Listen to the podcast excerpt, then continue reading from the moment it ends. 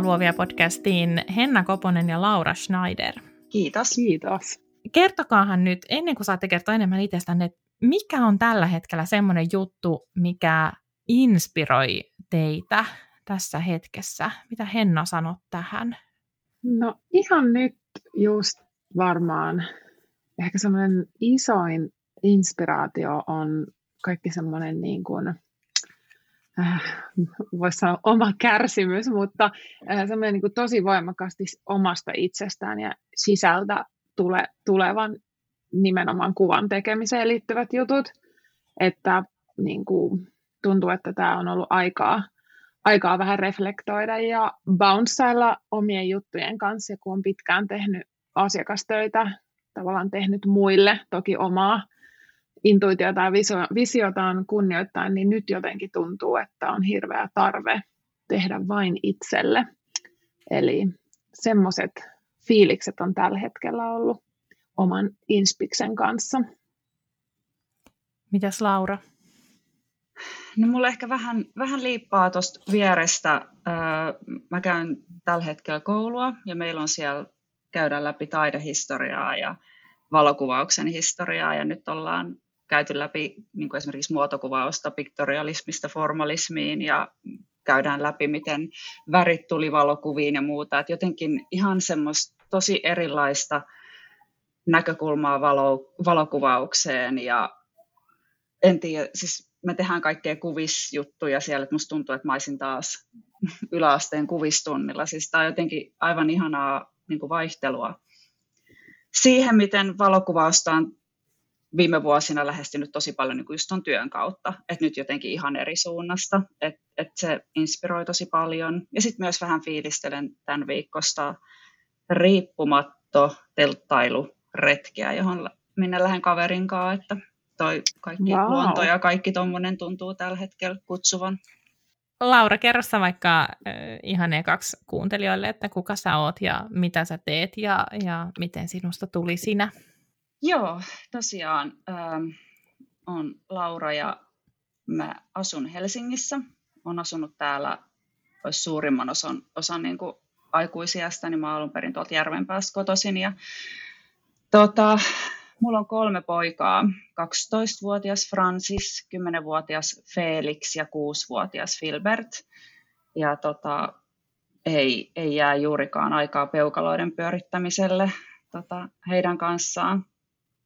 Öö, mä oon nyt, katsotaan nyt, oliko kymmen, vuotta nyt ollut yrittäjänä.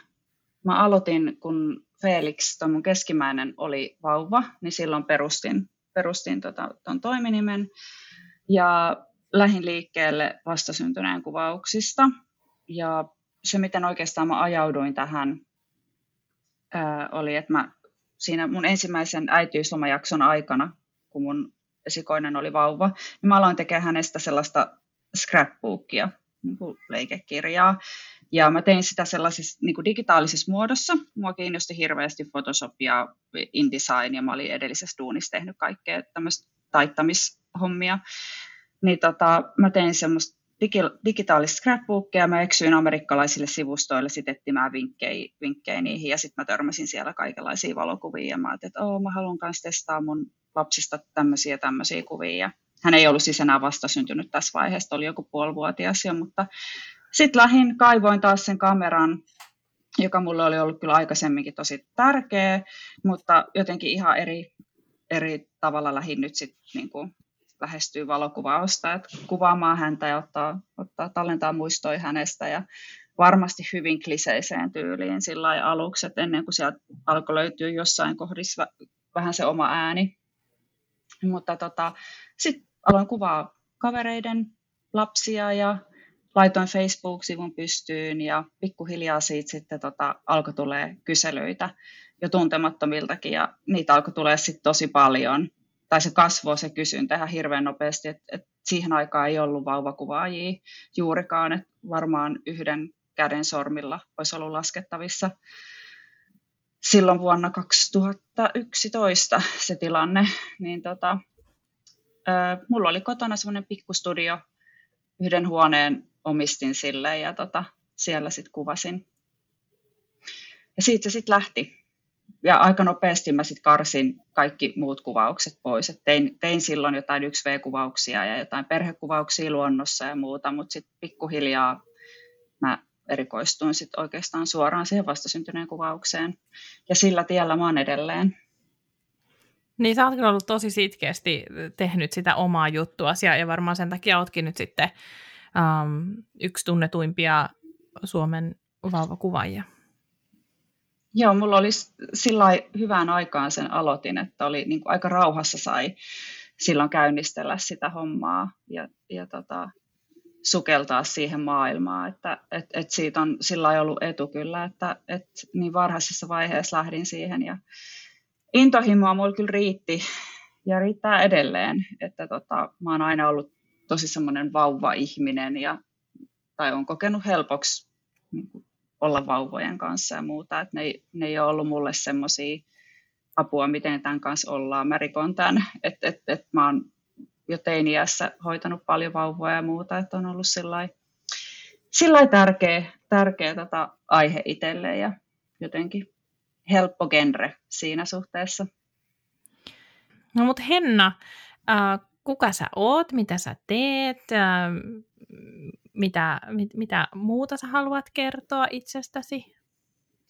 Joo, mä oon Henna, asun Helsingissä myöskin, Vantaalta kotoisin ja tota, tällä hetkellä mm, mä sanoisin, että mä oon valokuvaaja. Ehkä vielä joku oikeastaan olisi voinut sanoa, että mä olen häävalokuvaaja, mutta kuvaan paljon muutakin kuin häitä, niin ehkä tiputetaan se hää, hääetuliite siitä pois.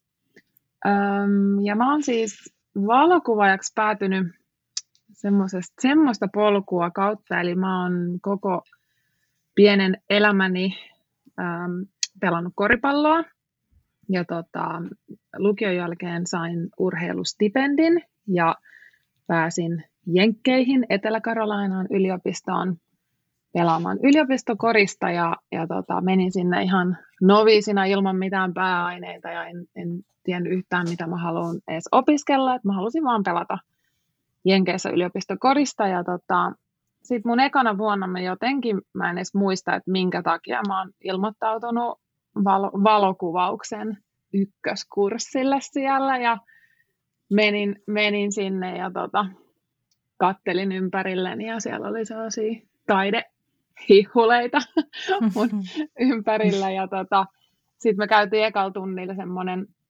kierros, että tota, kaikki niin esittäytyi, että ketä oot ja mitä teet ja näin. Ja kaikki muut kertoi, että he oli, he oli kaikki siis taideopiskelijoita, kaikki muut ja kertoivat, että, että tota, mikä heidän intohimonsa taiteessa on. Ja sitten mä, mä sanon, että mä oon Henna, mä oon Suomesta ja mä oon täällä pelakorista. Ja, et mä tulin tänne, kun mä niin ajattelin, että mua voisi ehkä kiinnostaa tämä. Ja sitten mun aivan ihana mentori, proffa josta tuli erittäin hyvä ystäväni edelleen, Jim Bowden sitten sanoi, että, että uh, some of the best students I've ever had have been either foreigners or athletes.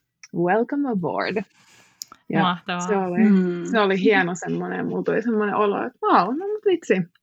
Ja tota, kävin sitten sen valokuvauksen ykköskurssin ja ei mitään, vuosi loppu, menin tois, toinen vuosi alkoi Jenkeissä. Mä olin siis neljä vuotta siellä kaiken kaikkiaan ja menin valokuvauksen kakkoskurssille ja sitten sen kakkoskurssin jossain puolivälissä mä menin Jim Bowdenille ja sanoin, että tiedätkö Jim, että, että musta tuntuu, että mä ehkä haluaisin niin kuin vaihtaa mun, että mun pääaineesta tulisi niin kuin kuvataide. Ja sitten Jim saman tien sanoi mulle, että Henna, jos sä luulet, että sä ehkä haluat vaihtaa pääainetta, niin sit älä vaihda.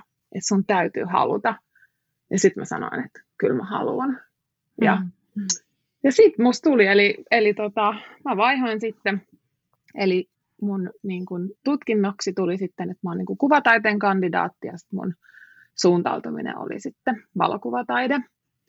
Ja mä olin neljä vuotta siellä ja sen jälkeen sitten pelasin ammattilaisena Ruotsissa ja Suomessa vielä useamman vuoden. Ja sitten tietenkin korispiirit on Suomessa pienet, niin paljon koris, pelaajakavereita oli ja tosi niin kuin, laaja network jo siinä vaiheessa, niin sitten kun alkoi pikkuhiljaa tekemään kuvauskeikkoja muille, niin aika paljon kuvasin korispelaajien häitä just aluksi ja ja korispelaajien perheitä ja, ja muita, että sit sitä kautta niin sai, sai sit kerrytetty hy, tosi hyvää asiakaskuntaa ja edelleenkin kuvaan tosi paljon vanhojen pelikavereiden erilaisia elämäntilanteita ja, ja tota, sitten jossain vaiheessa mä siis pelasin Forssassa silloin ja asuin Helsingissä ja ää, pääsin silloiseen Taikkiin sisälle, eli nykyiseen Aalto-yliopistoon tuohon kuvataidekasvatuksen muuntokoulutukseen, eli, eli suoraan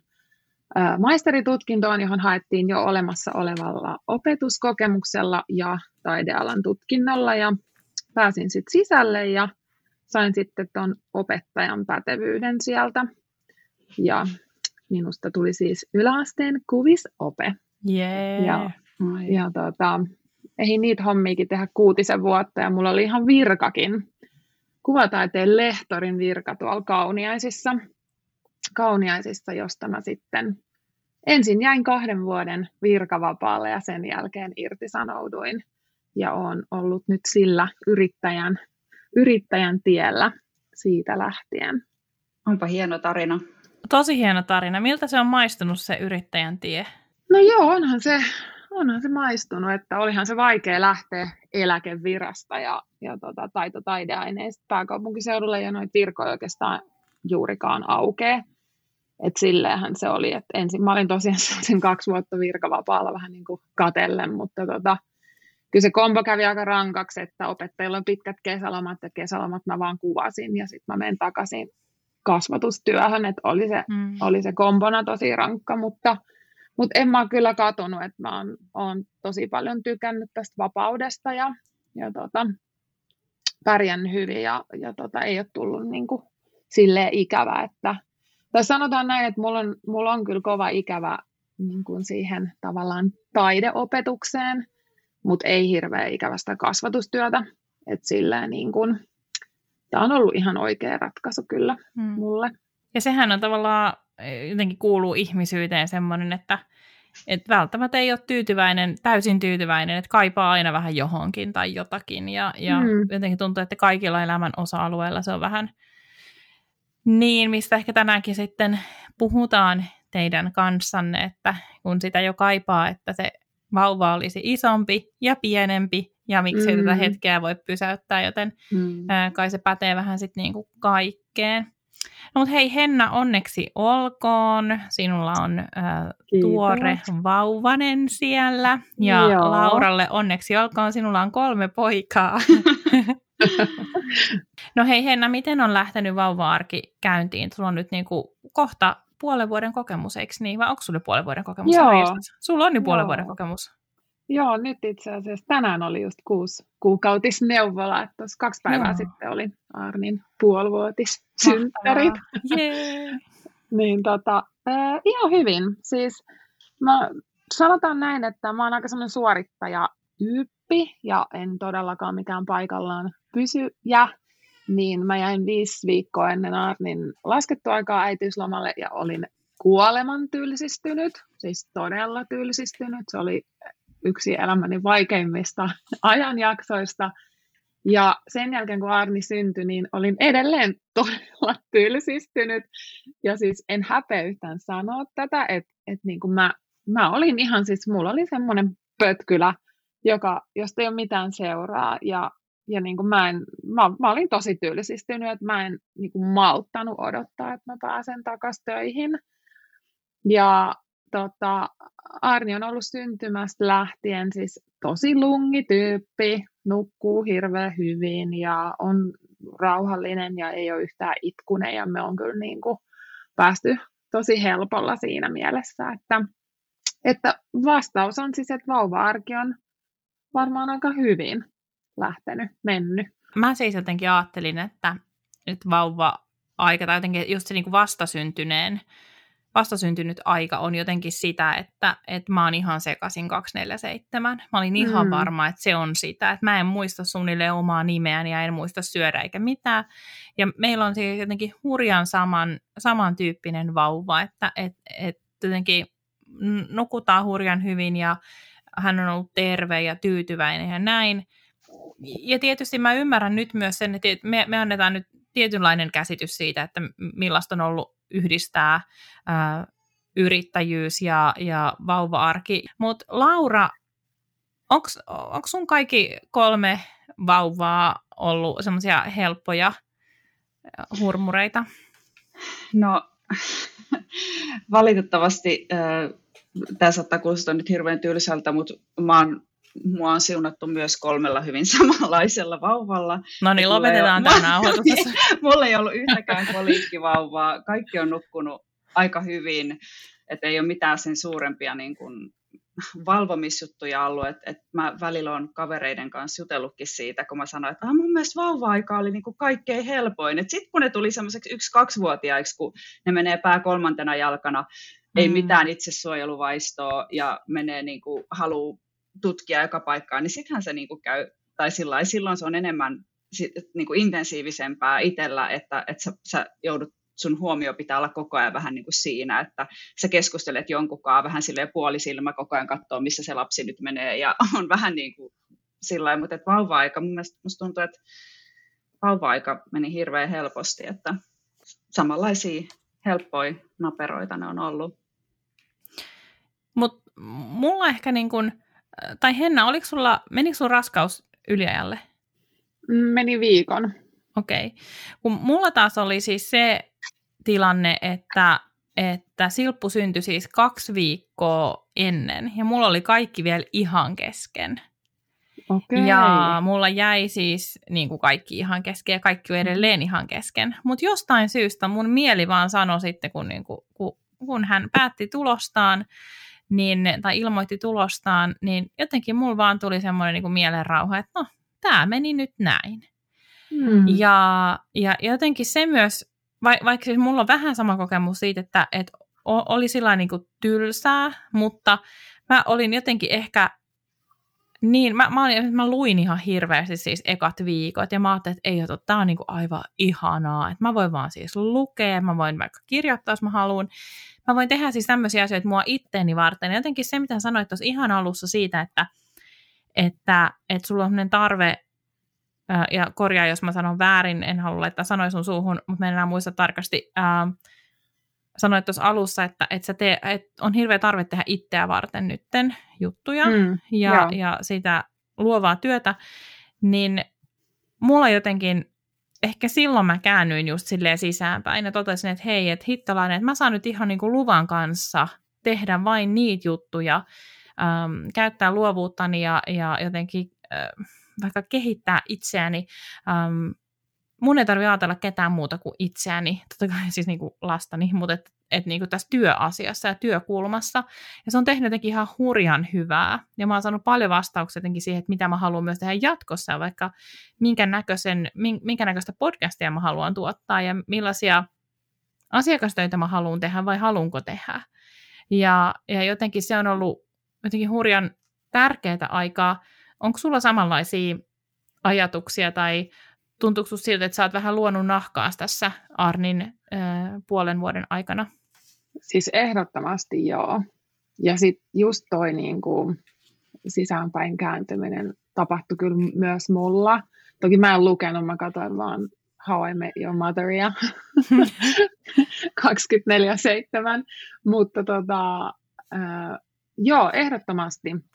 Ja joku semmoinen, niin kuin, tai mä, mä, niin kuin mä sanoin, että mä oon tosi ylisuorittaja, mä oon myös äärimmäisen kilpailullinen, mikä on kompona myös, voi olla tosi uuvuttavaa.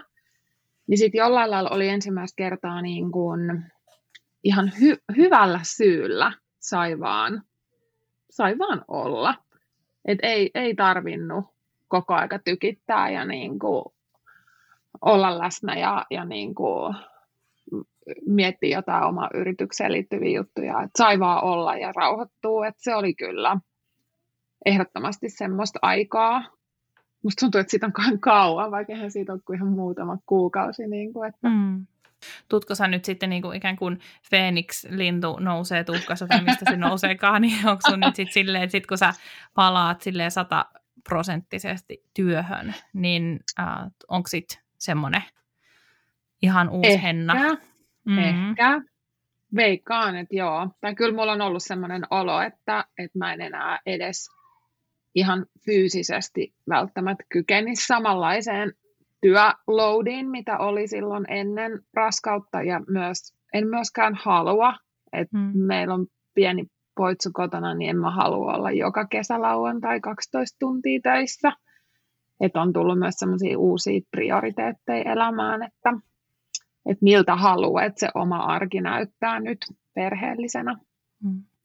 Kerro vielä, että miten paljon sä teet nyt suunnilleen viikossa töitä? Nyt on siis se puoli vuotta mennyt. Joo, eli siis meillähän on nyt sellainen tilanne, että mä aloitin tai palasin töihin, kun Arni oli neljä kuukautta ja mun puoliso Jaakko on nyt kuusi kuukautta vanhempainvapaalla. Eli hän on nyt täys, täysvastuussa Arnista. Eli mä käytännössä on palannut täysin töihin.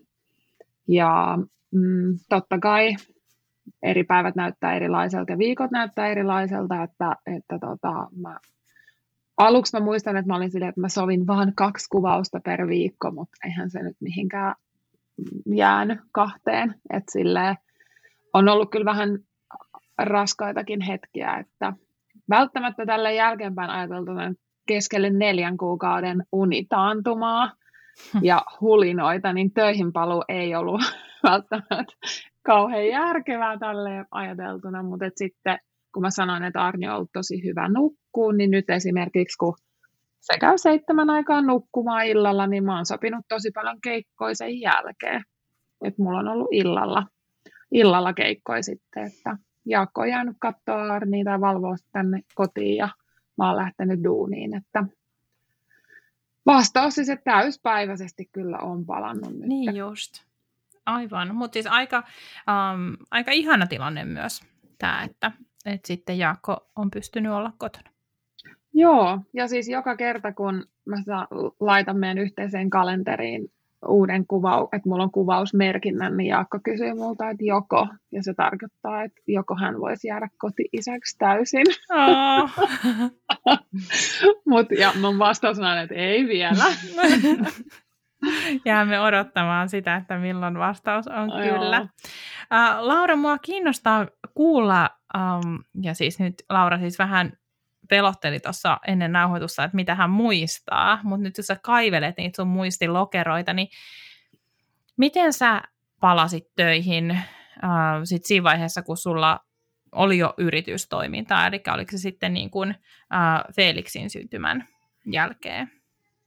Joo, tai oikeasti, oikeastaan varsinaisesti vasta, vasta tämän nuorimman Filbertin syntymän jälkeen, että, että sitä ennen mulla oli sitten ollut jo useampi vuosi yritystoimintaa, että mulla on oikeastaan nämä kaikki vauvaajat ollut sillä vähän erilaisia, että koska ensimmäisistä lapsista mä olin äitiyslomalla palkkatyöstä, ja se oli mulle ihan totaalista semmoista hoivaamisaikaa, että ihanaa, nyt mulla on oma vauva, jota mä saan hoitaa ja näin. Ja sitten mä huomasin, että mulle tuli vähän yllätyksenä, kun tämä lapsi läheni vuoden ikää, että ei vitsit, mä en ehkä olekaan se kotiäiti, miksi mä luulin aina, että mä oon. Että mä huomasin, että mulla, mulla niin kuin ihan hirveästi, mä halusin tehdä jotain, jotain itse itselleni.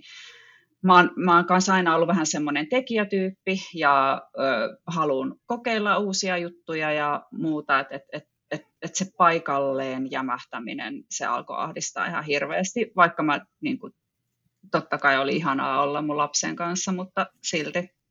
Ja siitä lähti sitten tämä valokuvaus juttu niin kuin nosti tai otti tuulta purjeisiin enemmän ja enemmän.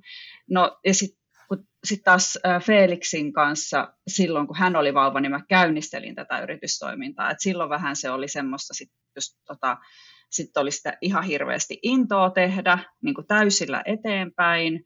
Että tota, se oli aika lailla semmoista aikataulujen tota, palapeliä silloin, että milloin oli maanantai, että mun äiti pääsi katsomaan, että mä pystyin päivisin tehdä. Ja sitten kun lapsi oli tarpeeksi vanha, että, että niin kerhoa, kerhoa varten, niin sitten mä otin jotain kuvauksia illoille ja kerhotunteina sitten käsittelin ja aina jotain satunnaisia kavereita tai lasten tätejä katsomaan tota, lapsia, jos, jos oli päiväsaikaan silleen, että mun piti saada tehtyä.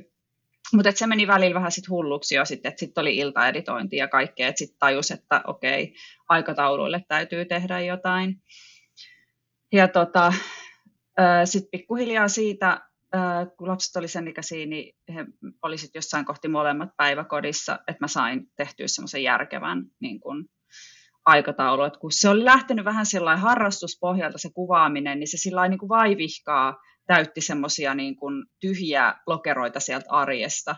Että sitten tajus jossain kohti, että nyt tähän pitää tehdä semmoinen, niin kuin, että, että kun tämä on, tämä on niin kuin, alkaa olla mun työ, ihan selkeästi työ, niin mun on pakko aikatauluttaa sille työtunnit. Ja sitten sit niin tapahtui ja sitten totta kai siellä on vuos, vuosien varrella tuli aina vähän, tai mulla oli aina välillä vaikea, että siis sanoo ei. Tiedäksä, että jos kysytään mm. kuvauksia näiden tuntien ulkopuolella, mutta siihen oppisit jossain kohti, tajus, että et, et, et jo, et nyt jos mä sanon taas joo tonne, sit mä oon taas tuolta, tuolta, tuolta pois silloin ja tuolta pois silloin ja silleen, että et, et, et, ei, että tämä on, tää on, niinku, tää on nyt mun työ ja nämä on mun työajat ja mun on niinku, niinku perheen kannalta pakko vaan sanoa niinku, ei, mä en voi ottaa sit kaikkea, mikä menee niinku ikään kuin sen yli. Että se semmoinen jotenkin jämptiys ja, ja tai niinku sellainen, niinku, että osaa asettaa niitä rajoja, että ei, ei, koe, ei, ei tule sitä semmoista fiilistä, että mun on oltava saatavilla kaikille ja aina ja kaikkialla, vaan, vaan että et niin kuin pystyy niin kuin säilyttämään semmoisen jonkunlaisen balanssin sit siinä, niin se ei oikein onnistu muuta kuin sitten, että asettaa sellaiset selkeät, selkeät tota, rajat ja työajat ja säännöt siihen, miten sitä tekee. Mutta sitten vielä sit palaan tuohon, että miten tämä mun paluu kolmannen lapsen niin kun äitiyslomalta tapahtui niin siinä mulla oli myös ollut aika hullut vuodet. Vähän niin kuin Hennakin tuossa sanoi, että, oli, että ei halua palata siihen niin kuin työmäärään, mitä oli ennen äitiyslomaa. Ja mulla oli siinä kohti sit sama, sama juttu, että oli 2015, kun mä jäin äitiyslomalle silloin.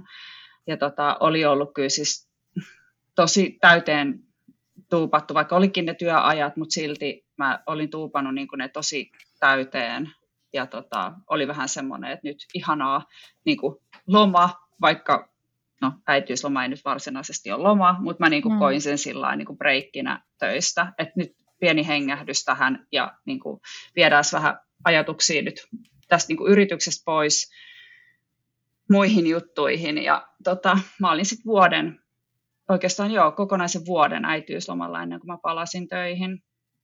Ja tota, se teki kyllä tosi hyvää ja, ja koen, että oli, oli, palasi kyllä ihan erilaisella asenteella sitten ja erilaisin voimavaroin. Ja oli ehkä enemmän vahvistunut just sitten taas tämä, tämä niin kuin, että työn paikka on tossa ja perheen paikka tossa ja niin päin pois. Ja sillä vähän niin kuin, että, että ties, että millä säännöillä sitä työtä tekee.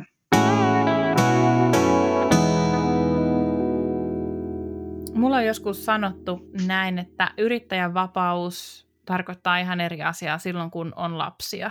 Allekirjoittaisit sä, Laura, tämän ajatuksen? Joo, kyllä mä sen allekirjoittaisin. Mitä se yrittäjän vapaus sulle tarkoittaa tässä elämäntilanteessa? No kyllä se mulle tarkoittaa siitä, että mä pystyn jonkun verran äh, tai vapaammin näitä aikatauluja mun arjen aikatauluja tota, päättämään, että mä pystyn päättämään, että minä päivinä mä teen töitä, minä päivinä mä en, en tee töitä. Et mä, et siinä on, tota, et siinä, siihen liittyy sellaista niin kuin joustavuutta kyllä. Että tota, kyse, se on kyllä semmoinen asia, että mistä olisi aika vaikea ehkä luopua tässä mm. kohtaa, että, että siihen on tottunut, että on, on, on sen verran vapaat kädet niihin aikatauluihin. Mutta niin. sitten on siinä äh, yhteiskunnan asettamissa raameissa kuitenkin kiinni, että kun lapset mm. menee päiväkotiin tai kouluun, niin heidät pitääkin sieltä hakea, heidät pitää sinne viedä. Ja sitten ehkä päästään just tuohon, mitä sanoit noista rajoista, mitkä pitää asettaa, että sitten ei tehäkään töitä. Mm. Ja vähän mitä Hennakin tuossa viittasit siihen, että et halua enää olla 12 tuntia joka kesä lauantai mm. pois kotoa. Ja toi oli itse asiassa mun mielestä ihanaa, Laura, kun sä sanoit tosta, että sulle sulle tuli sitten se oivallus just, että, että nyt on niinku pakko tehdä jonkinlainen järkevä systeemi siihen, että mitkä ovat niitä työtunteja ja mitkä eivät ole niitä työtunteja. Et helpostihan se niin kuin kaikilla, jotka on ikinä yrittäneet, niin mm. helpostihan se häilyy semmoiseksi epämääräiseksi se työnteko, niin nyt, nyt kun on lapsi, niin sehän on ihan eri. Koska en mä, en mä halua myöskään vilkuilla maileja, kun Arni oppii ryömimään mm. mun vieressä Niinpä. tyyppisesti, että että tota, mä huomaan ainakin itsellä, että siinä on vielä aika paljon mulla opittavaa, että kuinka oikeasti saisi sais niinku lyötyä lukkoon. Nämä on ne tunnit, kun mä teen töitä, ja näin nämä en tee. Et mulla on kyllä vähän siinä vielä hakemista. Joo, ja siis se on, se on siis tosi vaikeaa, kun et sä, silloin kun sä lähdet palkkatyöstä, se on niin kuin kone kiinni ja adios huomiseen. Just näin. Ja sit, mutta tässä sulla on niin kuin jatkuvasti, siellä on aina joku meili, mihin pitäisi vastata. Siellä on aina joku, joku, joku galleria, mikä pitäisi lähettää. Aina on joku, että sulla on, että mä pitkään taistelin niin kuin sen kanssa, että musta tuntuu, että, että koko ajan joku odottaa multa jotain. Se perhe joo, odottaa nyt niin kuin sitä, ja vaikka ei olisi niin kuin deadlineit ylittynyt vielä, mutta mä tiesin, niin kuin, että siellä joku odottaa nyt, että mä teen jonkun, ja vähän semmoinen, niin kuin, että pitäisikö mun nyt, ja pitäisikö mun nyt. Että, että se, siis on ihan hirveän vaikeaa saada se sellainen, että no niin, nyt oli, tämä työpäivä oli tässä, ja vaikka meille ja tonne niin kuin tipahtelisi inboxiin, niin mä en katso niitä ennen kuin vasta mm. huomenna. Ja, niin kuin, ja sitten yrittää vielä antaa olla sen, että et, ettei ne niin kuin häiritsisi sillä, ää, ne mailit odottaa, ne mailit odottaa. Niin. Et se, on, se, se on välillä tosi vaikeaa.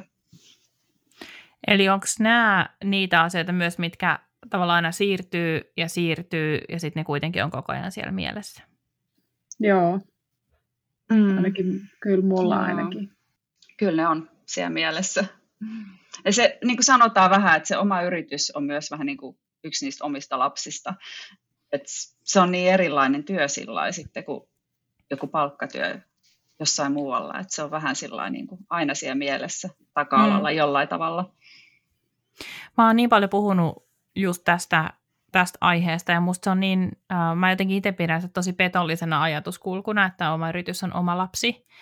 Äh, ja, ja siis mä ymmärrän täysin sen, sen allegoria. Mä ymmärrän ihan täysin sen, että, että miksi, miksi niin sanotaan, ja sen tietyllä tavalla juuri sen niin kuin erityislaatuisuuden, ja tietysti vielä tälleen luovalla alalla, taidealalla, ähm, siinä on ihan erilaiset niin kuin, äh, selkäydinnesteet kyseessä kuin, kuin joku vaikka maahantuontifirma, yhtään, siis, kun, yhtään niin kuin arvottamatta, mutta on se erilaista.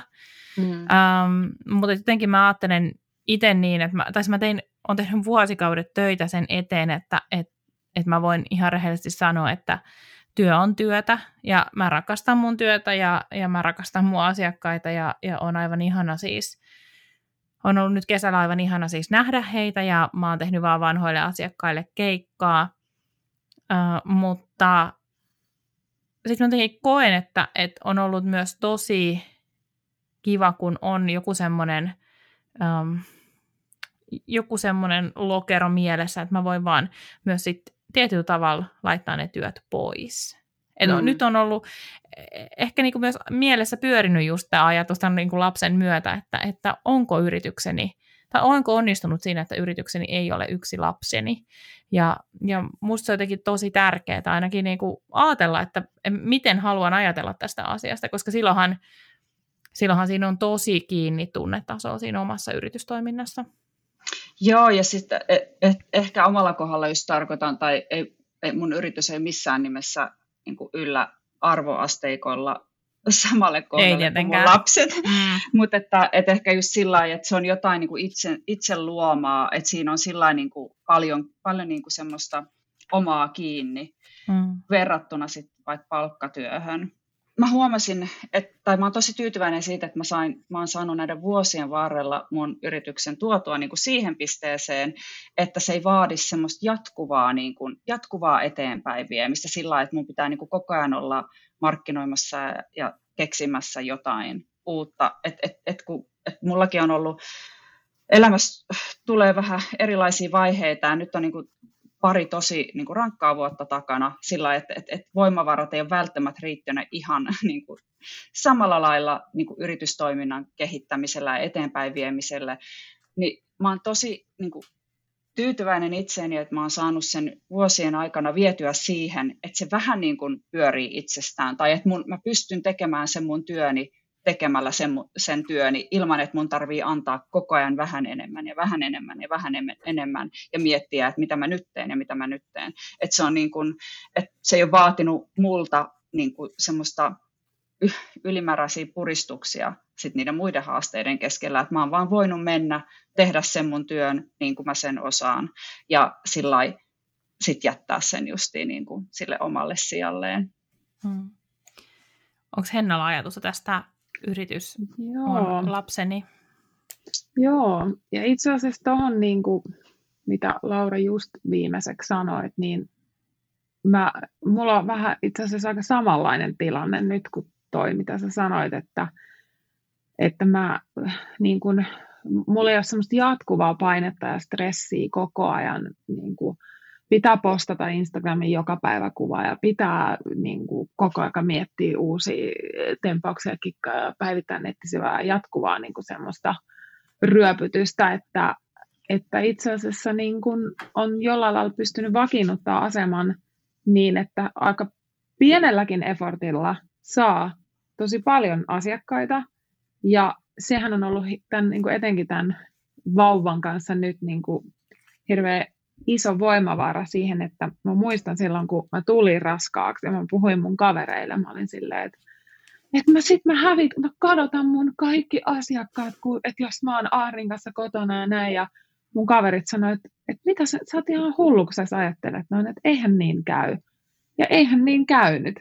Et mm. niin kuin, se on ollut jotenkin hauska nähdä, että, että tavallaan, että, että kun, kun houkuttelee tietyn tyyppisiä asiakkaita, niin nytkin edelleen mä houkuttelen ihan samantyyppisiä asiakkaita kuin aikaisemminkin, vaikka mä oonkin nyt äiti ja meillä on pieni vauva ja mä saatan olla vähän väsynyt ja siis kaikki tämmöinen, niin mutta että, että se on mm. ollut jotenkin ihanaa ja se on, niin kuin mä allekirjoitan kyllä täysin ton, mitä säkin sanoit, että sitten, sitten niin kuin se, se ei ihan sit vaadikaan niin kuin 110 prossaa joka päivä se yritys ja tämä toinen mm. vauva, mm. kun toinen vauva vaatii, vaatii sen.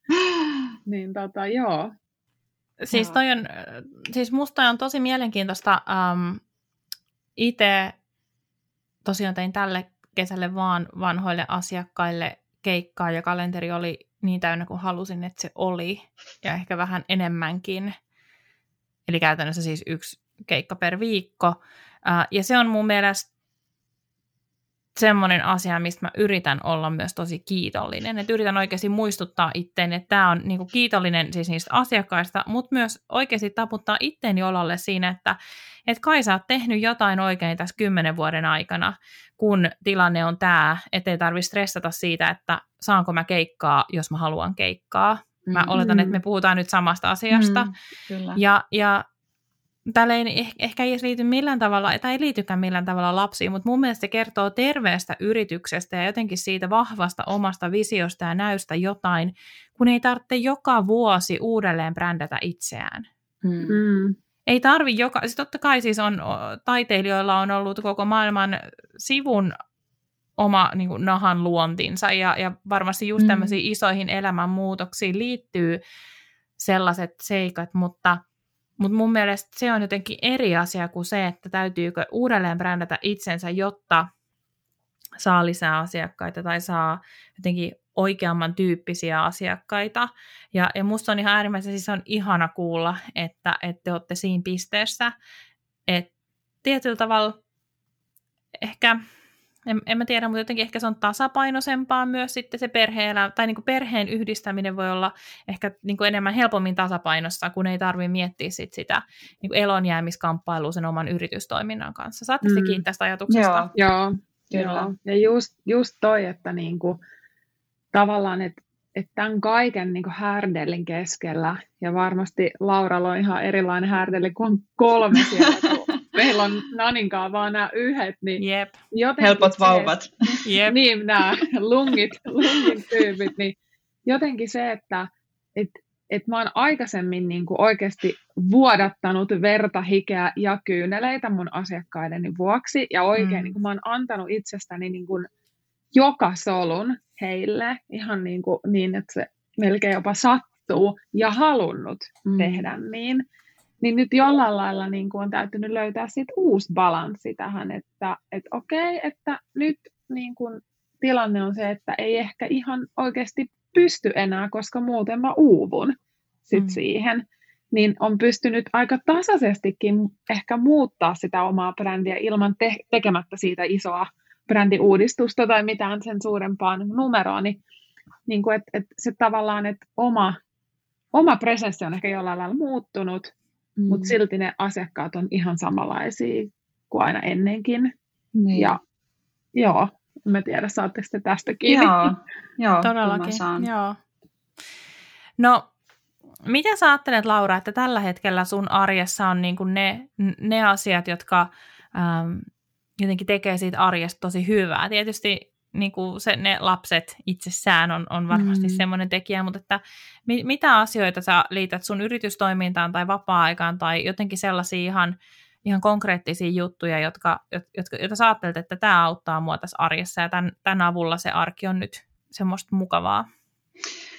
No totta kai tähän nyt vaikuttaa sillä että mun lapset on jo isompia, että tota, he on kaksi vanhempaa on koulussa ja nuorinkin on jo eskarissa. Et se luo jo semmoisen aika, aika niin kuin tiukan rungon siihen arkeen, että sitten et sit se oma aikataulu on jotenkin helpompi rakentaa siihen. Et nyt ähm, mä tuossa alussa en maininnutkaan tuossa, että siis mä aloitin opiskelun tuossa alkuvuodesta ensimmäistä kertaa sitten niin kun, no peruskoulun jälkeen mulla on yksi ammattitutkinto, mutta tota, mä en ole sen jälkeen opiskellut ja nyt mä lähdin opiskelemaan tota, media-alaa ja kuvallisen ilmaisun perustutkintoa. Eli tätä sama, samaa hommaa, mutta tota, vähän kat- hakee uutta näkökulmaa asioihin.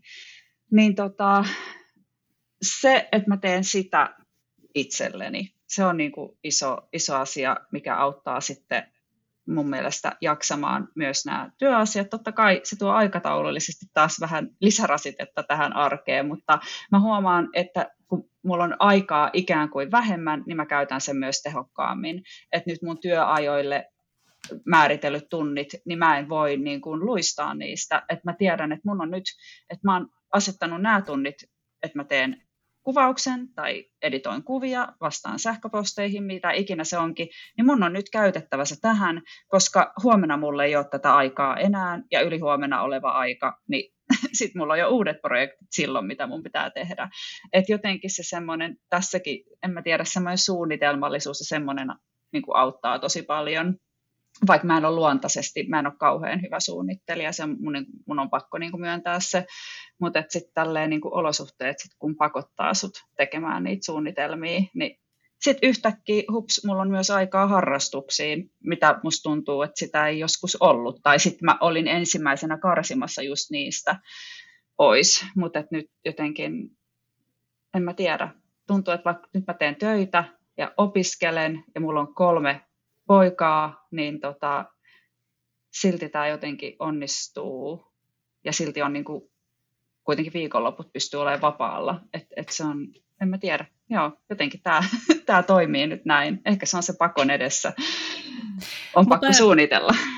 Niin, kyllä, mutta että, äh, mä en tiedä, tiedä semmoista sanontaa, tämmöistä, on, tiedä onko tämä sanonta vai onko vaan niin mulle heitetty tämä, mutta että, että kukaan ei ole niin hyvä vanhempi kuin alle vuoden ikäisen lapsen vanhempi, joka tietää niin kuin kaikesta kaiken, tai siis kuvittelee tietoansa, mm. niin, niin nyt mä niin kuin huomaan, että et, ähm, et, et varmasti niin kuin Laura, sulla niin kuin on se varmuus siitä, niin kuin, tiedätkö, että et tämmöistä tämä arki on ja tämmöistä se mm. tulee olemaan, ja, ja ainakin itselläni siis joo, tämmöistä se arki on, joku rutiini on, mutta et kyllähän tämä nyt herra varmaan ekat kolme vuotta tulee olemaan niin kuin sellaista tykitystä, kun kaikki muuttuu koko ajan ja, mm. ja lapsella tulee valtavasti uusia mm. taitoja, että, että se on ehkä ihan, en mä tiedä mitä mä yritän sanoa, mutta on niin kuin ihan kivakin jotenkin se semmoinen, jotenkin elämässä se, että just vaikka on semmoinen vakiintunut yritystoiminta, että on jotain pysyvyyttä, ettei mm. kaikki asiat muutu kerralla mm. ja näin.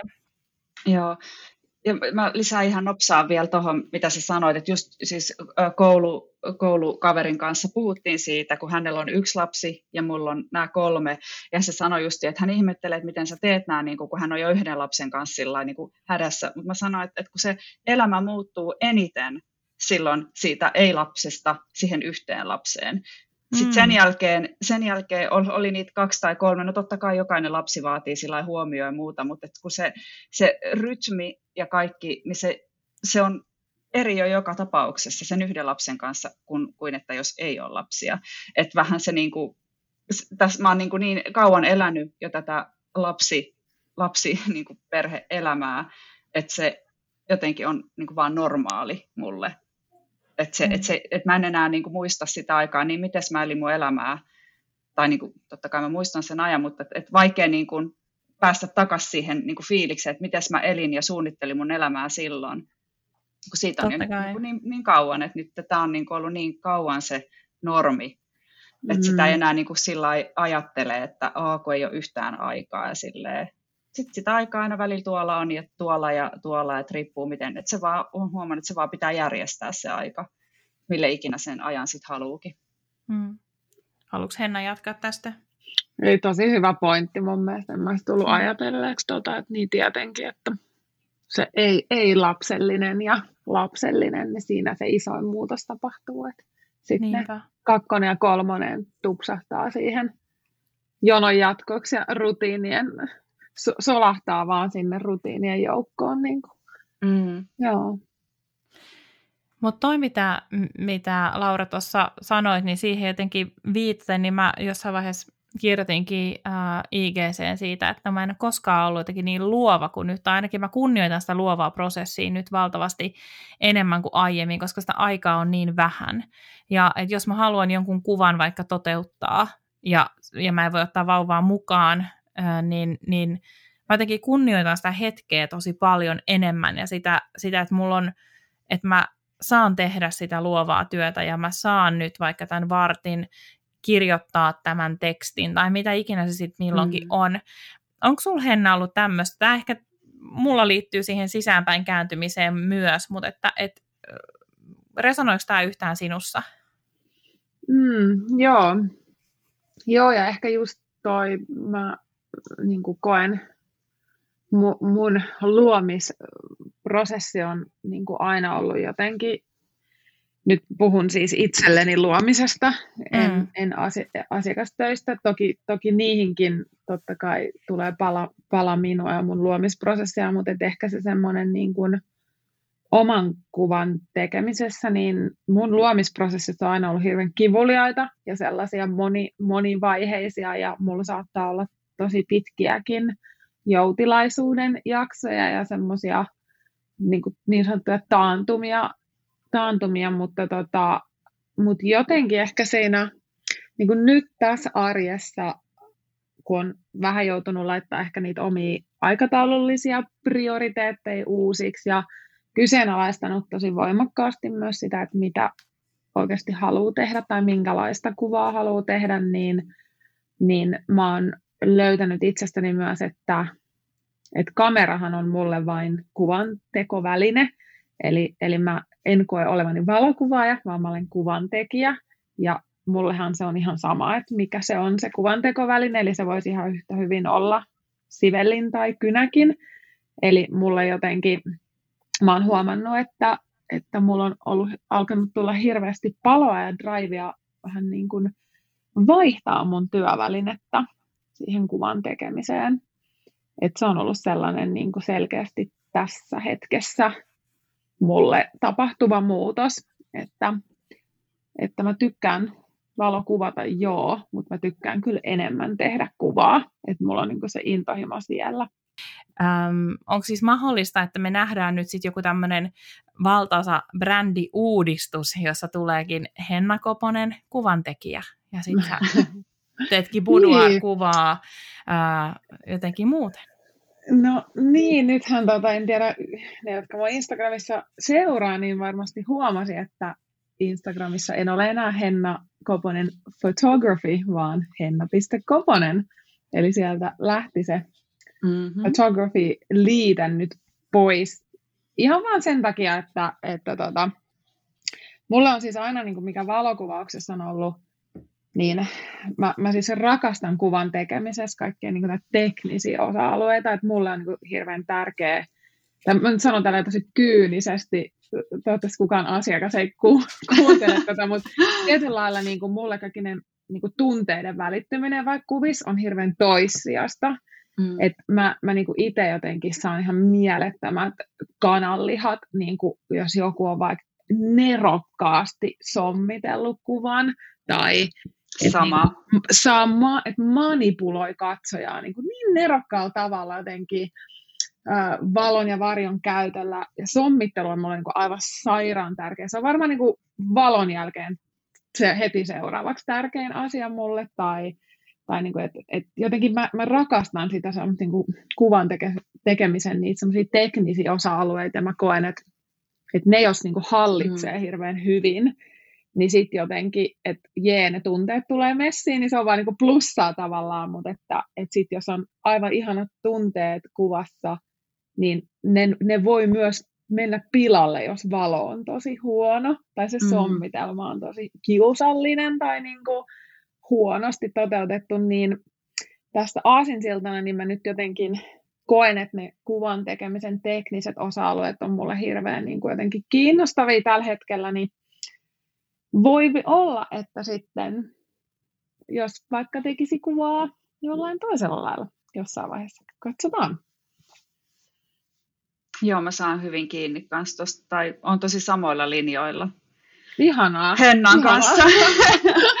että tota, meilläkin on koulussakin, on niinku, puhutaan kuvan rakentamisesta ja rakennetusta valokuvasta, niin mä oon jotenkin ihan täpinöissäni siitä, että kun Joo. se, se niin kuin mietitään oikeasti, että sä niin kuin tyhjästä luot sen koko jutun, että se ei ole vaan semmoinen eh, hetkessä sutastu, nopea boksi ja mm. oh, tuli ihana fiilis tähän kuvaan. Joskus semmoisiakin tulee, jos, jos siinä niin toimii nämä muutkin jutut, mutta silleen, että jotenkin toi tollai kunnolla mietitty ja sillä just toi niin kuin, äh, valo ja varjon kanssa leikkiminen ja semmoinen, niin se on mulle jo kans tosi semmoinen tärkeä juttu tai mm. puhuttelee mua tosi paljon.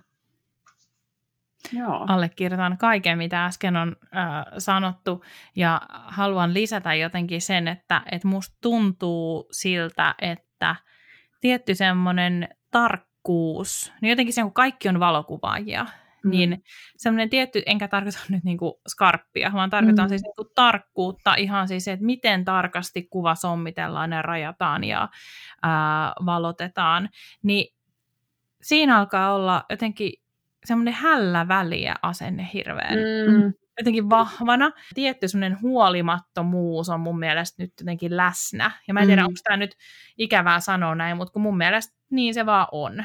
Sä voit poiketa säännöistä valokuvauksessa tai niin kuin missä tahansa taiteen alalla.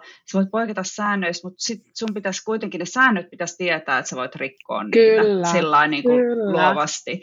Että se ei vaan niin kuin, että et, et mä oon ihan samoilla linjoilla Nanin kanssa tuossa, mitä Nani mm. sanoit, että et, et, et, et helposti tulee sille, että vähän semmoinen kaikenlainen sutasu ja huolettomuus niin kuin on ikään kuin ok, mutta e, en, mut kyllä se niin kuin muakin häiritsee, että kyllä sitten nä, kyllä, sit kuvassa jotenkin näkee, että onko se tarkoituksella, tai, tai niin kuin se on eri tavalla vahva se valokuva, jos sä näet, niin kuin vaikka siinä olisi jotain sääntöä rikottu, jos sä näet, että se on mm. tarkoituksella rikottu tai muuta. Ehdottomasti. Jos, jos mä mietin, niin kun, että mun tyyli, niin kuin vauvakuvaustyyli, siinä on jotain tosi semmoista traditionaalista ja mä, mulla on paljon niin kuin asettelua ja sellaista siinä, mutta se ehkä liittyy just siihen mun tapaan kuvata, että et koska mä tykkään, mä tykkään näpertää, rakentaa, käyttää aikaa mm. siihen niin kuin settiin ja silleen, että se on jotenkin, kun mä oon välillä miettinyt, että minkä takia mä tykkään tehdä tällaista kuvaa, niin se jotenkin liittyy tosi vahvasti siihen, että mä en, mä en ole semmoinen flow-kuvaaja välttämättä, että mä saatan käyttää enemmänkin yhteen juttuun aikaa enemmän ja sitten otan siitä sen pari kuvaa ja sitten siirryn niin kuin seuraavaan. Että, tota, mm. että jotenkin se sopii siihen, siihen mun, mun tota, tyyliin ja tapaan tehdä. Joo, ja sitten tuohon ehkä vielä kun sanoit Laura just sen, että olette nyt koulussakin esimerkiksi taidehissaa mm. hissaa käynyt läpi. Et musta se on, niin kuin, mä oon kanssa tosi paljon taidehistoriaa lukenut. Ja siis se, että tavallaan, että miten tärkeää on tietää, mitä on joskus tehty ja Kyllä. miksi ja mitä nerokkuuksia tämä maailma on ollut täys. Yep. Ja, niin kuin, ja mäkin just toikin, kun somessa pyörii paljon ja mä, mä seuraan paljon valokuvaajia lähinnä niin kuin mä haluan supporttaa heitä, mutta että mä oon ihan tietoisesti haidannut aika paljon esimerkiksi Instagramista valokuvaajia, koska en mä halua nähdä jatkuvasti, että vaikka hääskenessä, niin että, että mitä, mitä jengi tekee Suomessa, että koska sitten mä alan mm. oikeasti vaan tekee, mitä kaikki muutkin tekee. Mm. Eli ja. tavallaan mun inspiraatio ei ole toisis häävalokuvaissa, mun inspiraatio pudukuvauksiin tällä hetkellä on antiikin Kreikan veistoksissa esimerkiksi, mm. tai, tai niin kuin italialaisten mesta, taidemaalari mestareiden valon käytössä esimerkiksi. Että jotenkin toi, että kun sä mainitsit tuon taide, taidehissan ja sen, että et, et miten niin kuin, tavallaan sitä uudelleen näkemistä Joo. ja, ja jotenkin, ja nytkin, että et just se, että kuva on tehty iät ja ajat sairaan taitavasti, niin Kyllä. Si- siitä on jotenkin niin magees vaan katsoa ja ammentaa sieltä niin kuin menneisyydestä tavallaan sitä. On. Joo, just, siis, just viime viikolla istuin, kun istuin siellä taidehistorian tunnille, mä olin vaan silleen, että ihanaa, että mä saan istua täällä koulussa kuunnella, kun joku kertoo tämmöisistä jutuista, ja niin kuin, mm. että mä vain koin silleen, että aivan, että mä oon niin onnekas, että mä saan olla täällä Joo. ja kuunnella, että se on jotenkin tosi inspiroivaa ja mielenkiintoista kuulla. Joo.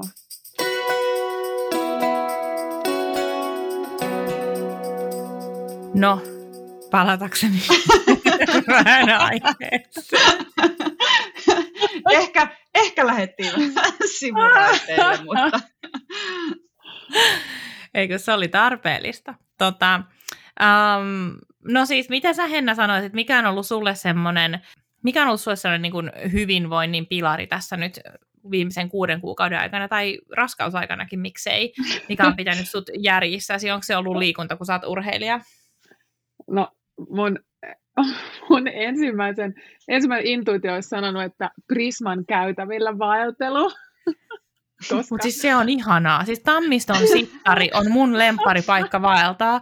Mä siis kerran Kari kysyi multa, että mitä sä haluaisit. Mä, siis silloin ei ollut vielä lapsesta tietoakaan. Hän kysyi, mitä sä haluaisit tänään tehdä. Mä sanoin, että mä haluaisin mennä kävelemään Tammiston sittariin. Joo. Ja sitten hän sanoi, okei, okay, mennään. Miettikää, siis ihanaa. Mm. Mm. Joo. No niin, mutta siis anteeksi joo. Niin kuin, mun pakokeino, siis jos liikunta on ehdot, siis se on ehkä se mun ykkönen, että mä oon siis tota, molemmat mun puolison kanssa, niin me ollaan siis valmentajina tuolla salilla, tuolla Boulevardilla, samoin kuin StudyFit. Se on ollut ennen CrossFit-sali, ja meillä on molemmilla siis CrossFit Level 1 trainerin, eli coachin tämmöinen sertifikaatti, ja nykyään se ei ole enää CrossFit-sali, että se on semmoinen toiminnallisen harjoittelun sali, niin siellä siis liikun, liikun viikoittain, liikun kotona viikoittain ja ähm, ehkä siinä tärkein mulle on ollut se, että mä en voi asettaa rimaa liian korkealle, eli mä oon aikaisemmin ennen raskautta liikkunut viisi kertaa viikossa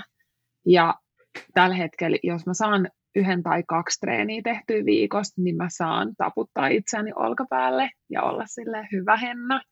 Ja se voi tarkoittaa, että se on joku 10 minuutin pikatreenikin jossain välissä. Ja mulle se on kyllä se henki, henkireikä tällä hetkellä, että mun täytyy saada, saada joku, joku pieni hiki, hikipintaan päivittäin. Jos en saa päivittäin, niin sitten se on se Prisman käytävillä vaeltelu.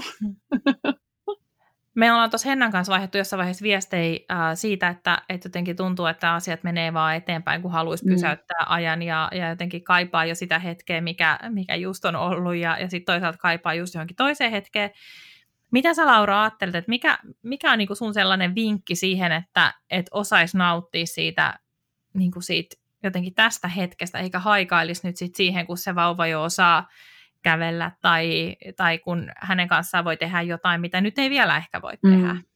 Mä syyllistyin tähän hyvin vahvasti myös itse, että aina oli joko toivo, että nyt älä aika, aika pysähdy tähän, älä, niin kun, nyt ei mikään saa muuttua, tai sitten seuraavana päivänä olikin jo, voi kun tämä lapsi jo osaisi syödä itse tai jotain muuta, että mäkin voisin tässä samalla syödä itse tai voi kun jotain.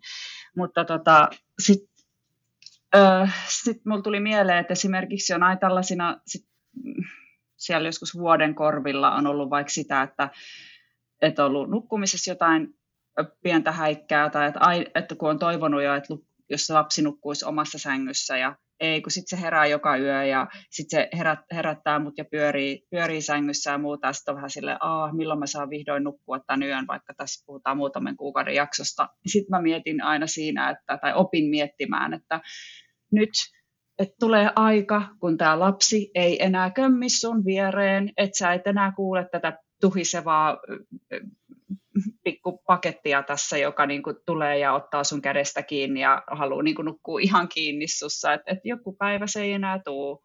Ja nyt on niin kuin se hetki, kun se vielä tulee, että, ja tämä menee ohi.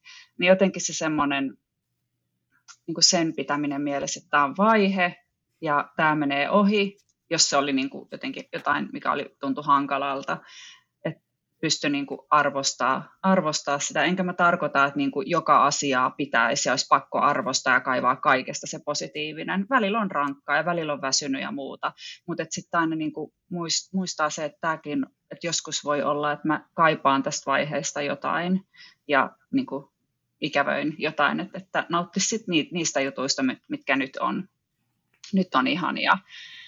Niin kuin silloin, kun mun, mä muistan, kun mun esikoinen oli vauva, siis vastasyntynyt, ja mä oon ollut varmaan ihan hirveissä tota, hormonihuuruissa, kun hän on ollut vielä niin kuin joku viikon ikäinen, niin mä oon silloin jo itkenyt sitä, että, että, että, että kun tulee aika, että se ei enää halua tulla mun syliin. Ja mä en niin kuin kestä sitä ajatusta.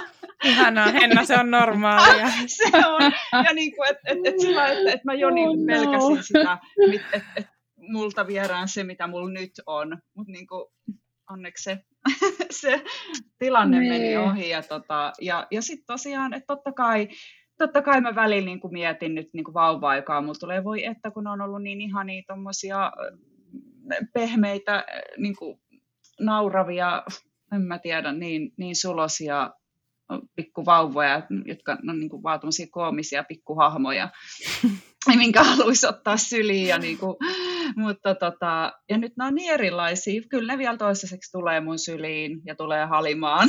että tota, mutta et se, se, on vaan erilaista. Et sille, et, et, et, niin kuin, vaikka ajattelee sitä vauva-aikaa silleen, että oh, no ei ole enää ikinä vauvoja, mutta en mä toisaalta haluaisi vaihtaa pois sitä niin kuin persoonaa, mitä he niin kuin nyt on. Et, et se mm. niin kuin, jotenkin aikansa kutakin, että et jokaisessa vaiheessa on ne omat ihanuudet ja sitten voi olla ne omat haasteet, että et sitten vaan niin kuin yrittää siinä hetkessä miettiä, että tämä on nyt tämä vaihe, tämä aika, kohta se on jotain muuta.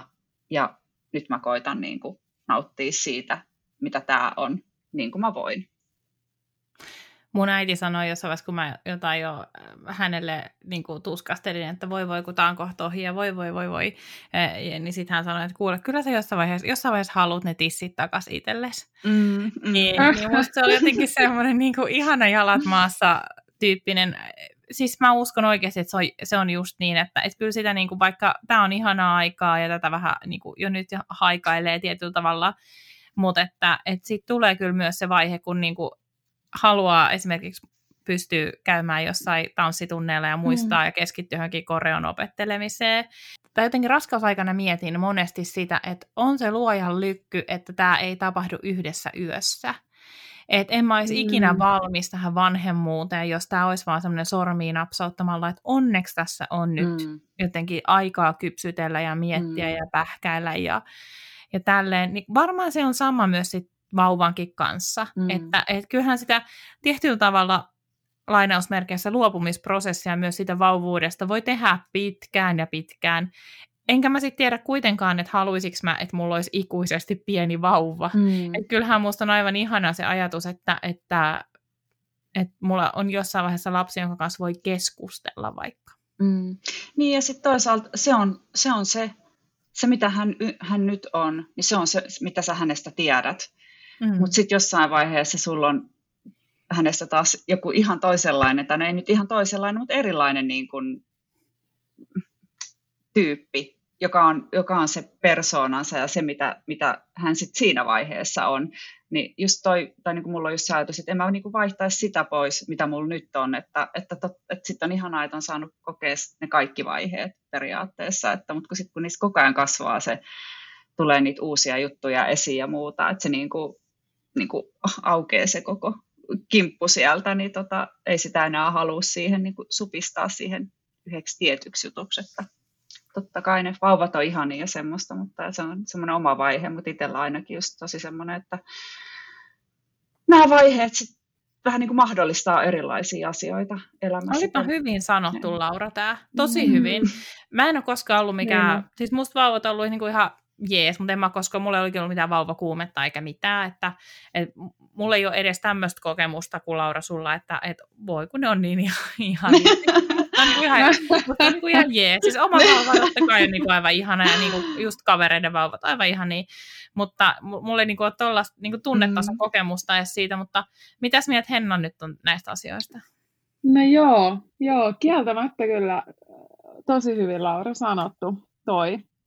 Ja siis mulla on myös vähän sama kuin Nani sulla toi, että mäkään en ole ollut mikään semmoinen niin vauva-fiilistelijä tietyllä mm. lailla, että jotenkin, ja mä muistan silloin, kun mä oon ollut aika viimeisimmilläni raskaana, niin mä oon niin toivonut, että kumpa Arni olisi sellainen tyyppi, että se ei niin kuin roikkuisi liikaa mussa kiinni.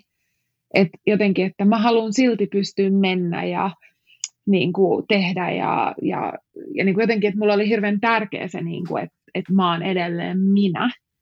Ja, ja sitten kun Arni syntyy, mä en tiedä johtuuko tämä siitä, että mä oon toivonut sitä, mutta se Arni on ollut aina hirveän jotenkin, se ei ole ollut esimerkiksi semmoinen rinnalla roikkuja tai se ei ole ollut semmoinen, että se niin kuin tarttisi jotenkin koko ajan mua. Ja se on ollut niin helpottavaa jotenkin, että, et, et se ei ole ollut niinku ki- koska se, se oli mulle niinku kaiken kauhein ajatus oli se, että mus, mus on joku takiainen kii koko ajan ja mä kadotan niinku itseni mm. jotenkin. Ja se on ollut ihanaa, kun se ei ole sellainen. Ja jotenkin. Ja toki varmasti tässä on nyt paljon myös siitä, että hän on isänsä kanssa viettänyt niin paljon aikaa nyt, että välillä musta tuntuu, että iskä on maailman paras tyyppi ja mä oon toisiksi paras. Mulla on ihan, mulla on ihan sama kokemus, Henna. Siis jotenkin tuntuu, että, että, että heillä on hurjan kivaa keskenään ja heillä on niin kuin omat juttunsa. Mä olin viikon verran kahdestaan ää, vauvan kanssa ja Kari oli työreissussa. Ja se viikon aikana tietysti, kun sai tehdä asiat ihan niin kuin halusi ja tuli semmoinen niin kuin tosi, mä pidin tosi tiukkaa rutiiniä, jotta mä en niin kuin hetkeksi jotenkin lipee. Ää, mm.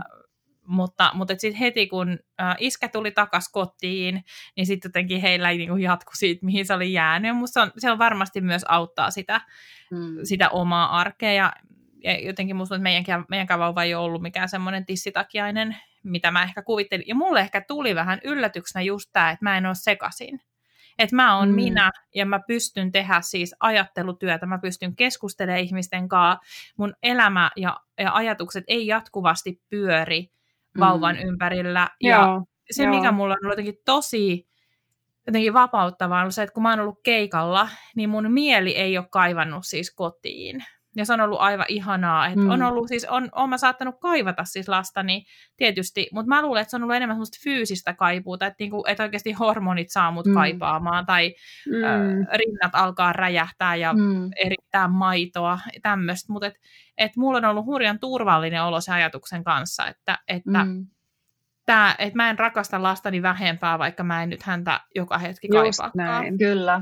Joo, siis mun on pakko sanoa tuohon tohon, tota, että vaikka mä oon, mä oon taas ollut aina semmoinen jotenkin vauva-ihminen ja mä odotin ihan hirveästi, että mä pääsen hoitaa niin kuin, omaa vauvaa, mutta kyllä mulla on ollut tosi vahvana se toi, mitä Hennakin tuossa puhui, että on niin kuin, tärkeää säilyttää oma itsensä ja sille, että sä oot muutakin kuin äiti, että sä oot edelleen se tyyppi myöskin, mitä sä olit ennen, ennen kuin sä oot ollut äiti, että se, et, et, et, mä en mulla ei ollut koskaan vaikeuksia jättää vaikka lasta hoitoon. Ja mä välillä ehkä koin vähän huonoa omatuntoa siitä, että, että, että jos oltiin vaikka joku kaverin kanssa jossain ja kaveri soittaa kotiin, että, niin kuin, että oh, miten sillä menee ja, ja pärjääkö Ja sitten sit kun huomasin, että mulle ei tule sitä tarvetta tai sille, että kyllä pärjää, kyllä ne soittaa sitten mulle, jos siellä on niin kuin ongelma, että mulle ei ole sitä semmoista niin kuin jatkuvaa ikävää tai että mä en voi lähteä jonnekin, koska mun pitäisi olla erossa mun vauvasta tämä aika tai muuta, että niin sitten mulla väli tuli silleen, että onko musta jotain vikana,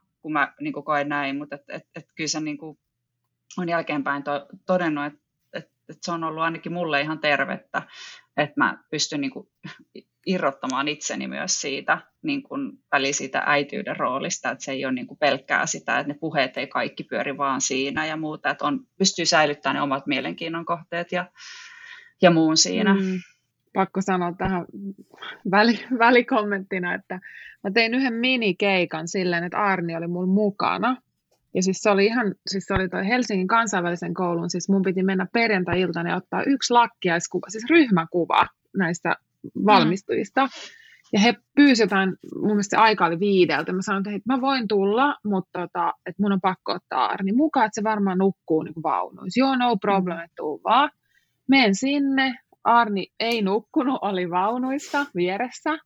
Ja sitten mä niin kuin sekunnin sadasosassa vaihdoin. Yhtäkkiä mä en ollut enää äiti, vaan mä olen Henna töissä. Ja se tapahtui ihan siis semmoisessa niin kuin, siitä silmänräpäyksessä. Ja mä alan järjestelemään niitä ylioppilaita siinä, että hei kundit, menkää te takariviin, pa, pa, pa, pa. Sitten yhtäkkiä mä olen siis kenen vauva itkee? silleen niin kuin, vähän niin kuin närkästyneenä. Ja sitten mä käyn ja katsoin Helsingin kansainvälisen koulun head of school director siellä hyssyttelee Arnia. Shh, oikein, se, ei hitto, se on mun lapsi. niin ja sitten mä, mä olin ihan nolona, niin kuin, että, että apua. Ja sitten se oli, hän on siis äiti itsekin, niin hän oli se, että älä ei mitään haittaa, ei mitään haittaa. Mutta Siis se on uskomaton, mm. kuinka nopeasti mm. mä pystyin mennä niin kuin toisesta moodista toiseen. Mm. mm. Et silleen mä pystyn samaistumaan täysin tuohon, mitä tekin puhuitte siitä, että ei ole sitä sellaista jatkuvaa, että mä olen nyt äiti ja mä olen äiti 24-7, mihin mm. ikinä mä menen. Että et, et pyst- et joskus on ihan hyvä vähän niin kuin mm, irrottautua. Oh. Mutta mä oon ollut kerran nyt keikalla vauvan kanssa ja never again. Siis se oli siis, se oli, se, siis loppu, se oli tämmöinen bändikuva, se lopputulos oli se, että uh, siis niin kuin bändi oli meressä, ja lopputulos oli se, että yksi bändin jäsen joutui tulla sieltä merestä ja ottaa mun vauvan. Että niin kuin, siinähän ei ollut, niin kuin, siis niin kuin, en mä tiedä, siis meinaanko photoshoppaa sit hänet sit sinne, tai jotenkin, en mä ta- tiedä, siis ihan siis aivan jotenkin itsellä semmoinen horror-fiilis. Onneksi he oli niin kuin kaikki tuttuja ja näin, mutta et siis silti se jotenkin semmoinen semmoinen niin ammatillinen häpeä, mä en, edes, mä en edes tätä edes niin kuin, mm. kyennyt. Uh, Mutta ei, ei siis kaikki oli ihan fine ja kaikilla onneksi oli itsellään lapsia. Sen mä muuten olen siis kokenut jotenkin tosi semmoiseksi turvaa tuovaksi itselleni, että mä oon huomannut, että musta on ollut kauhean ihana tavata totta kai ihmisiä muuten korona-aikana on ollut ihana tavata, kun on voinut tavata, mutta että mulle on tuonut jotenkin semmoista niin kuin turvaa lapsen kanssa se, että mä lähden tapaamaan ystäviäni, joilla on lapsia. Siis ihan sama, onko he mitä sukupuolta edustaa, mutta että mm. jotenkin semmoinen, että, että jotenkin, että he ottaa kopin, jos mä romahdan, mm. niin he ottaa kopin, koska heille niin kuin mikään ei ole vierasta tässä tilanteessa. Mm. Toihan on ihan mieletöntä, että, tai, että jos se ko- silloin kun kokee saamansa sillä vertaistukea, että sun ei tarvi olla sillä niin pahoitella vaikka sitä tilannetta, että kun se toinen ihminen ymmärtää, että on että, niin kuin, että hei mä tiedän, mä tiedän ton tilanteen, että niin kuin, don't worry ja niin kuin, ota paineita tosta, tosta että, että on ihan fine. Ja, että tota, joo, kyllä mä ymmärrän ton. Henna, ootko tässä nyt niin kuin läpikäynyt sellaista ajatusta, että oh my god, tämä on aina tässä? Siis semmoista, tiedätkö, että niin, joo, siis koska tämä on musta niin siis jotenkin huumaava ja huikea ajatus, että mä edelleen välillä saan jotenkin päähäni sen, että ei ole totta. Siis tämä tulee olemaan tässä aina.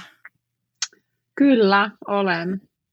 Ja siinä on ehkä tullut vielä, nyt mehän ei olla tässä oikeastaan sivuutettu niin kuin, ää, tätä vanhemmuutta, niin kuin, tätä toista osapuolta tässä vanhemmuudessa, niin mä oon huomannut, että mulla on tullut niin kuin, tavallaan kun ne roolit on muuttunut, että et aikaisemmin oltiin vain minä ja Jaakko, ja nyt ollaan minä ja Jaakko ja Arni, niin sitten jotenkin niin kuin se parisuhteen jotenkin tärkeys ja merkitys on niin jotenkin ennestään korostunut nyt, koska mä muistan, että kun Arni syntyi, niin mä, mä, mulle niin kuin yksi kammottavimpia semmoisia niin kammokuvia, mitä mulla tuli päähän, oli se, että, että ei se, että jos Arnille kävisi jotain, vaan se, että mitä jos Jaakolle kävisi jotain. Että mm. mä olisinkin yksin tässä ikuisuudessa mm. tämän pienen vauvan kanssa jotenkin, että se, se semmoinen, mm. että tämä on nyt tästä, tämä ihminen on nyt niin kuin ainakin 18 vuotta sun jalas kiinni tavallaan, mm. niin et, et en kai mä vaan ole tässä yksin. Niin kuin se oli mulle jotenkin semmoinen hurja ää, jotenkin vastuu tietyllä lailla. Sitten se, että mm. et ei vitsi, että meitähän on kaksi. Että kyllä me niin kuin selvitään, että Arni valitsi meidät kaksi tähän nyt. Mutta joo, siis on, siis toi, mulla on ollut todella hurja, että ha, just näitä, mitä sanoin, niin sanoit, että ha, ha, huumaavia havahtumisia, hittovia.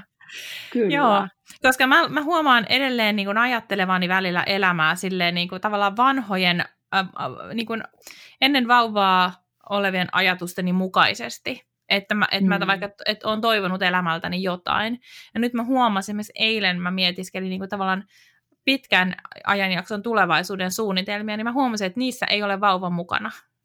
Ja sitten mun täytyy sitä omaa ajatustani jumpata ja saada sinne myös se vauva mukaan, että mä voin tavoitella edelleen näitä samoja asioita, mutta ne tulee näyttämään aivan erilaisilta, koska mulla on tämä ihminen tässä. Mm.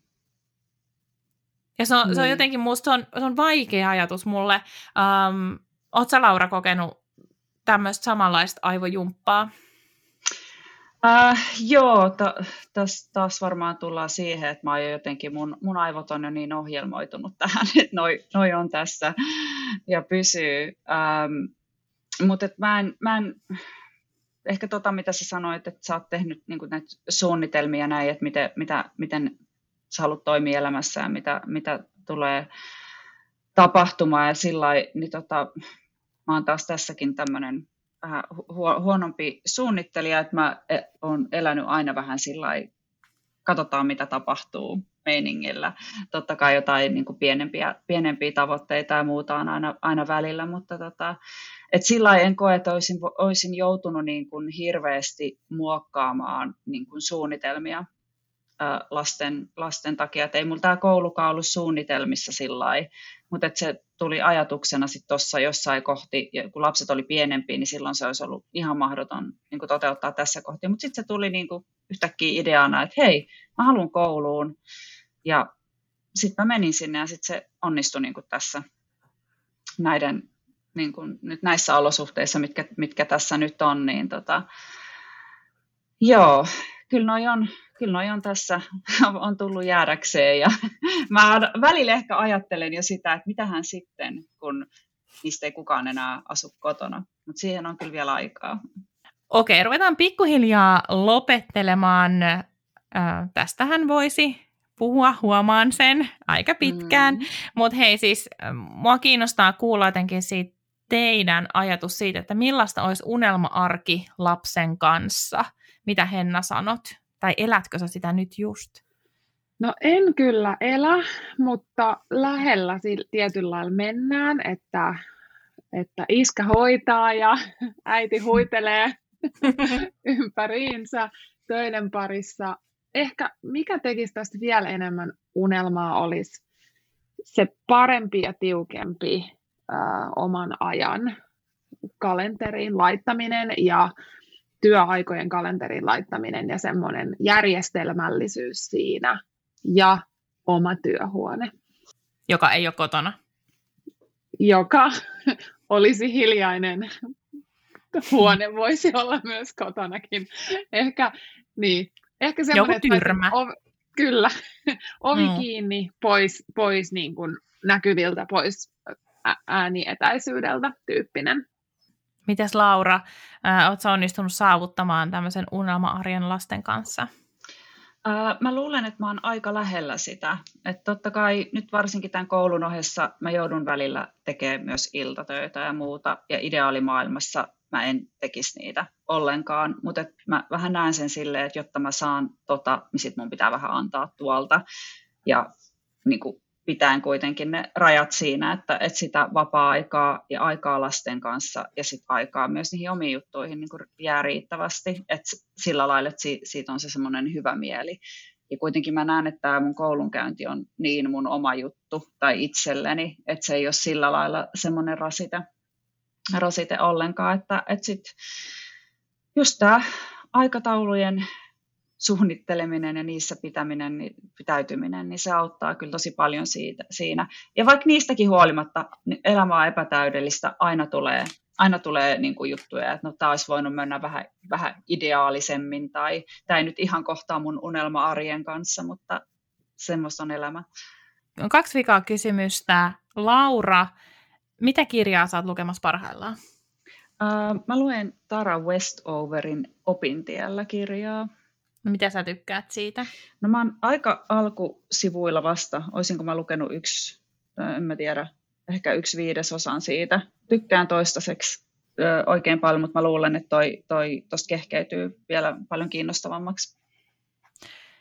Henna, onko sulla kirjaa kesken vai oletko niinku himymin äh, pauloissa täysin? Ei, mä, mä oon nyt itse asiassa ääni, äänikirjailu tota, äh, Philippa Perrin kirjaa Kumpa vanhempasi olisivat lukeneet tämän kirjan ja lapsesi kiittävät, että sinä luit. Hei, mä oon kuullut tosta paljon kehuja. Samaa. Joo. Joo. Suosittelen. No niin, pitää ottaa se sitten listalle. Äh, Henna, missä sut löytää netistä? Äh, mut löytää Instagramista henna.koponen tai nettisivut hennakoponen.fi. Ja Laura, mistä sinut löytää? Kotisivut lauraschneiderfotografi.com ja Instasta Laura Schneider Fotografi ja sama Facebookista.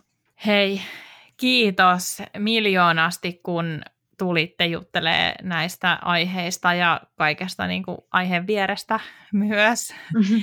Mutta um, ihanaa arkea teille molemmille ja, ja hyvää syksyä. Ja... Joo, ihanaa vauva-arkea teille. Mä muistelen sitä lämmöllä, ja, mutta samalla myös työn iloa ja kaikkea sitä sopivaa balanssia siinä. Ja oman, kiitos, omaan itseensä sukeltamista. Kiitos, kiitos. Ja kiitos, kiitos. Nanille, kun pääs, päästiin tänne Joo, oli ihanaa. Ja... asioista. Jee, ja tämä oli kyllä ihan paras aloitus nyt tähän podcast-vuoteen. Totta, Tämä nauhoitus tärkeistä asioista. Kiitos munkin puolesta. Kiitos. Tämä, oli, tämä oli tosi kiva. Oli kiva jutskailla. Kiitos Henna ja Laura. Kiitos, että kuuntelit tämän Luovia podcastin jakson. Luovia on puhetta taiteesta, yrittäjyydestä ja luovuudesta – minä ja vieraani autamme sinua rakentamaan itsesi näköisen bisneksen, jota haluat vaalia, kasvattaa ja kehittää intohimolla eteenpäin. Mikäli pidit kuulemastasi, jatketaan juttua somessa. Löydät podcastin Instagramista at luoviapodcast ja minut tililtä Noni Annette. Liity myös Facebook-ryhmäämme Luovia Podcast Jälkihöyryt. Tosi faneille on tarjolla luovia verkosto, jonka kautta pääset verkostoitumaan, osallistumaan miitteihin ja saat satunnaisesti lisämatskua minulta. Käy siis osoitteessa luoviapodcast.com kautta luovia viiva verkosto. Ai niin, ja muista tilata podcast.